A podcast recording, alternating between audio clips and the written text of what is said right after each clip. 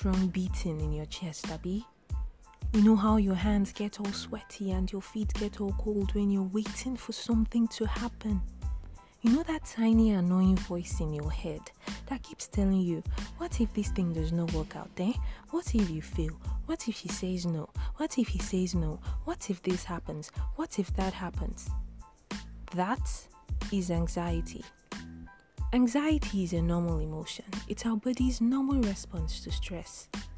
But what happens when we worry too much? What happens when it gets to the level where anxiety starts to interfere with our normal daily routine? It becomes a problem, one that might be considered a health disorder. That is why we are bringing it to the table today and we are talking about it what it is and what it is not, how to cope with it, or how to manage it. Welcome to the show once again with Chris, and I hope you stick around for the rest of it.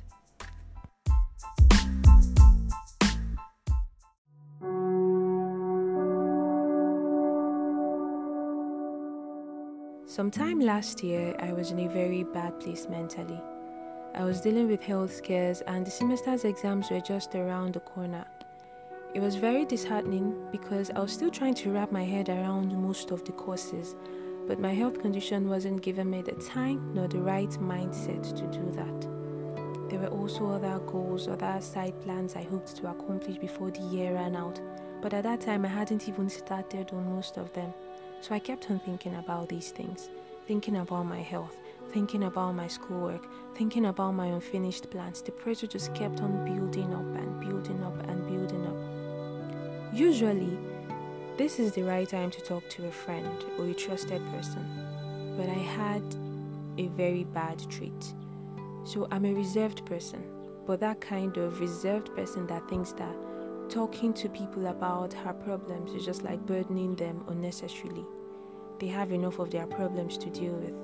Or I would think that they wouldn't understand how I felt, or they wouldn't understand my problems, or they wouldn't even care about it. So, most of the times, even when I felt down, I was usually smiling. But then it got to a point where I worried so much that I couldn't worry anymore. But it wasn't because I did not want to worry, it was because I was tired of worrying. So instead of caring too much about things, I just stopped caring at all. I lost my motivation, I lost my inspiration, I just lost that will to just push further. And that was when I realized that it had moved from worries to depression.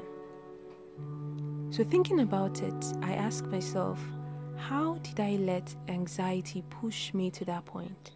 How did I let myself fall to that extent? Well, the truth is, everyone has problems, be it a big problem or a small one. And it is almost impossible not to think about the things that bother us. But something makes a difference. The difference is made by how we cope with our problems, how we deal with anxiety. Today, we'll be discussing how to deal with anxiety under two major headings. The first is the long term, sorry, the short term strategy and the second is the long term strategy. The short term strategy is mainly for those whose anxiety is sporadic, it's irregular, it only happens once in a while. It's that kind of anxiety you get before a test or before an interview or something or something of that sort. So under this we have five basic points. The first is breathing deeply. So deep breathing can help to slow your heart rate and this should keep you calm for a good period of time. To do this, try breathing in for four counts, breathing out for four counts. Keep to the process for at least three minutes and you should be on stable ground. The second point is fighting negative thoughts. So, whenever you think about something that you know is harmful to your health or to your mindset, try to push it away as soon as possible. If not, it could actually feed on whatever little advantage you give it and grow into something you do not want it to become. The third point is distracting yourself. Try moving the focus from your mind to a physical activity like strolling, dancing or cooking or doing some other form of physical activity that makes you happy, that takes away the attention from your mindset to something physical. The fourth point is commending yourself. So, a wise man called Solomon was inspired to tell us that anxiety in a man's heart weighs it down, but a good word cheers it up. So learn to commend yourself on the little things you do right. Be around people that bring out the best in you. Be around people that motivate you. And if there's no one to motivate you, if there's no one around to motivate you, motivate yourself. Read the Bible. The Bible is full of motivation and inspiration. The last point on that short term strategy is putting down your thoughts on paper. So, how about transferring all that negative energy in your head on paper. Declutter your mind. That way, you have um, space to think about things more clearly and think about the more positive things. And maybe the things you put down on paper, you can revisit later on. See things that you can change, see things you can adjust about your mindset, see the challenges you face, see how you can cope with those challenges. So, with this, we move over to the long term strategy. So, the long term strategy is mainly for those people whose anxiety lasts for weeks, months, and maybe even years. It's sort of like the kind that I had. So, there are about four points under this strategy. The first is identifying what triggers your anxiety. It could be social media, it could be financial situations, it could be schoolwork. So just try to find out what your triggers are or what your trigger is and learn to limit your exposure to, the, to these things. Sorry. The second is regular mindful meditation. Regular mindful meditation will help you select your thoughts. It will help you find your happy place. You can kick out the bad thoughts and keep the good ones, feed the good ones, learn to inspire yourself and to motivate yourself. The third point is changing your diet. You might be thinking, what does food now have to do with this? well, research has shown that certain nutrients can help to reduce anxiety, and these include green tea, dark chocolate when taken in moderation, and foods containing omega 3 fatty acids. So, the fourth point is seeing a therapist. It is very important that you see someone who is knowledgeable in the field, someone who can monitor your progress and keep you on the right path. Above all things, for both the short term strategy and the long term strategy, I feel like the best thing to do is pray. Pray to God and talk to someone you trust about it, someone who can motivate you and keep watch on your progress. So, now let's discuss something that people don't really see about anxiety, and this is the positive side to anxiety. But now you might be thinking, does anxiety actually have a positive side? Actually, it has positive sides but we'll be discussing just three.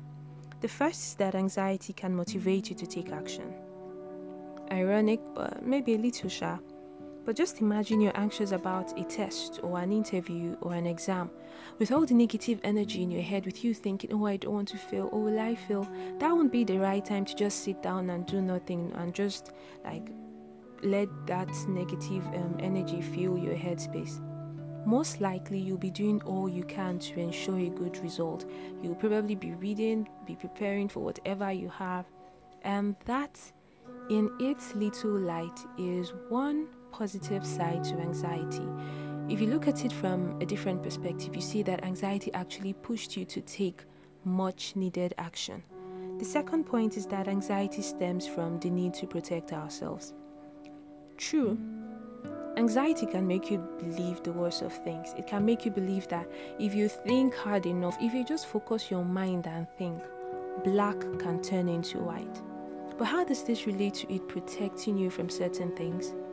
Okay, now let's just make a movie. Let's put ourselves into a movie. Your name is still your name, no fancy change.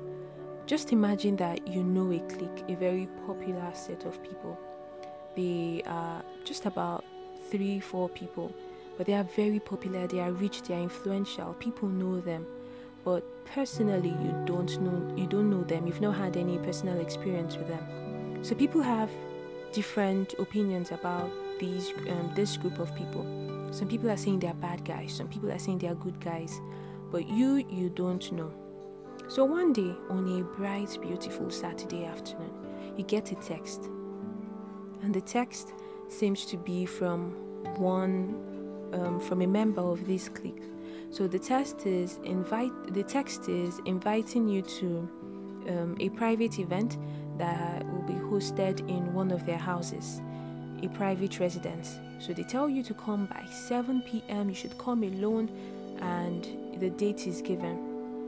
So would you be happy? Is this the time to feel excited that oh you you're being invited by a very popular clique and this is your time to shine? Uh, uh, that won't be the very or that won't be the wisest of things to do. Most probably you sit down, you think about it. Why are these people inviting me? I don't know them, they don't know me. And then you consider the things that people have been saying about them. Okay, some people are saying that these guys are bad guys. What if I go there and something happen? Okay, let's say you decide not to go, and then a week later, you get news that one of the random people who were invited actually got killed. Wouldn't you say that your worries actually pushed you to make the right decision in a sense, even if it's a slim one? Well, I would say so.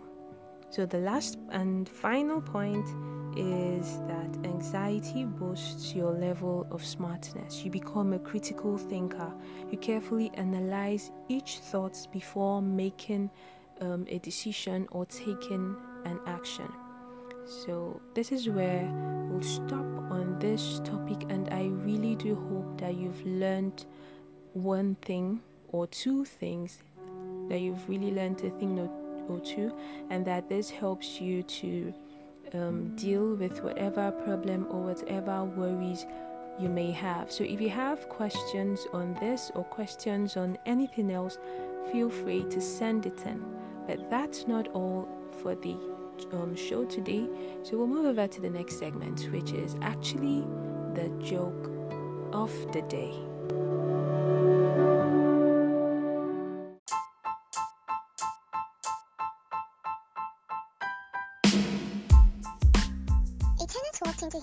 Home to pay rent and found the man son standing directly under the ceiling fan with a rope in his hand.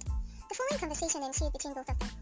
Chacho, what thing did you so? Ah, Oga, I try commit suicide now. As they always complain say I dey useless. Uh-uh, that one no come good now. Why you can't tie the rope for wrist?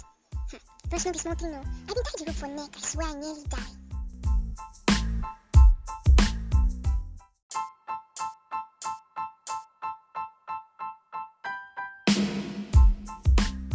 Welcome back. How's the joke? Hope you found it funny. I did, I wasn't that dry. But anyway, if you have better ones, feel free to send them in. And that will be all on the podcast today. And I hope you learned a thing or two. Until next time, ta da!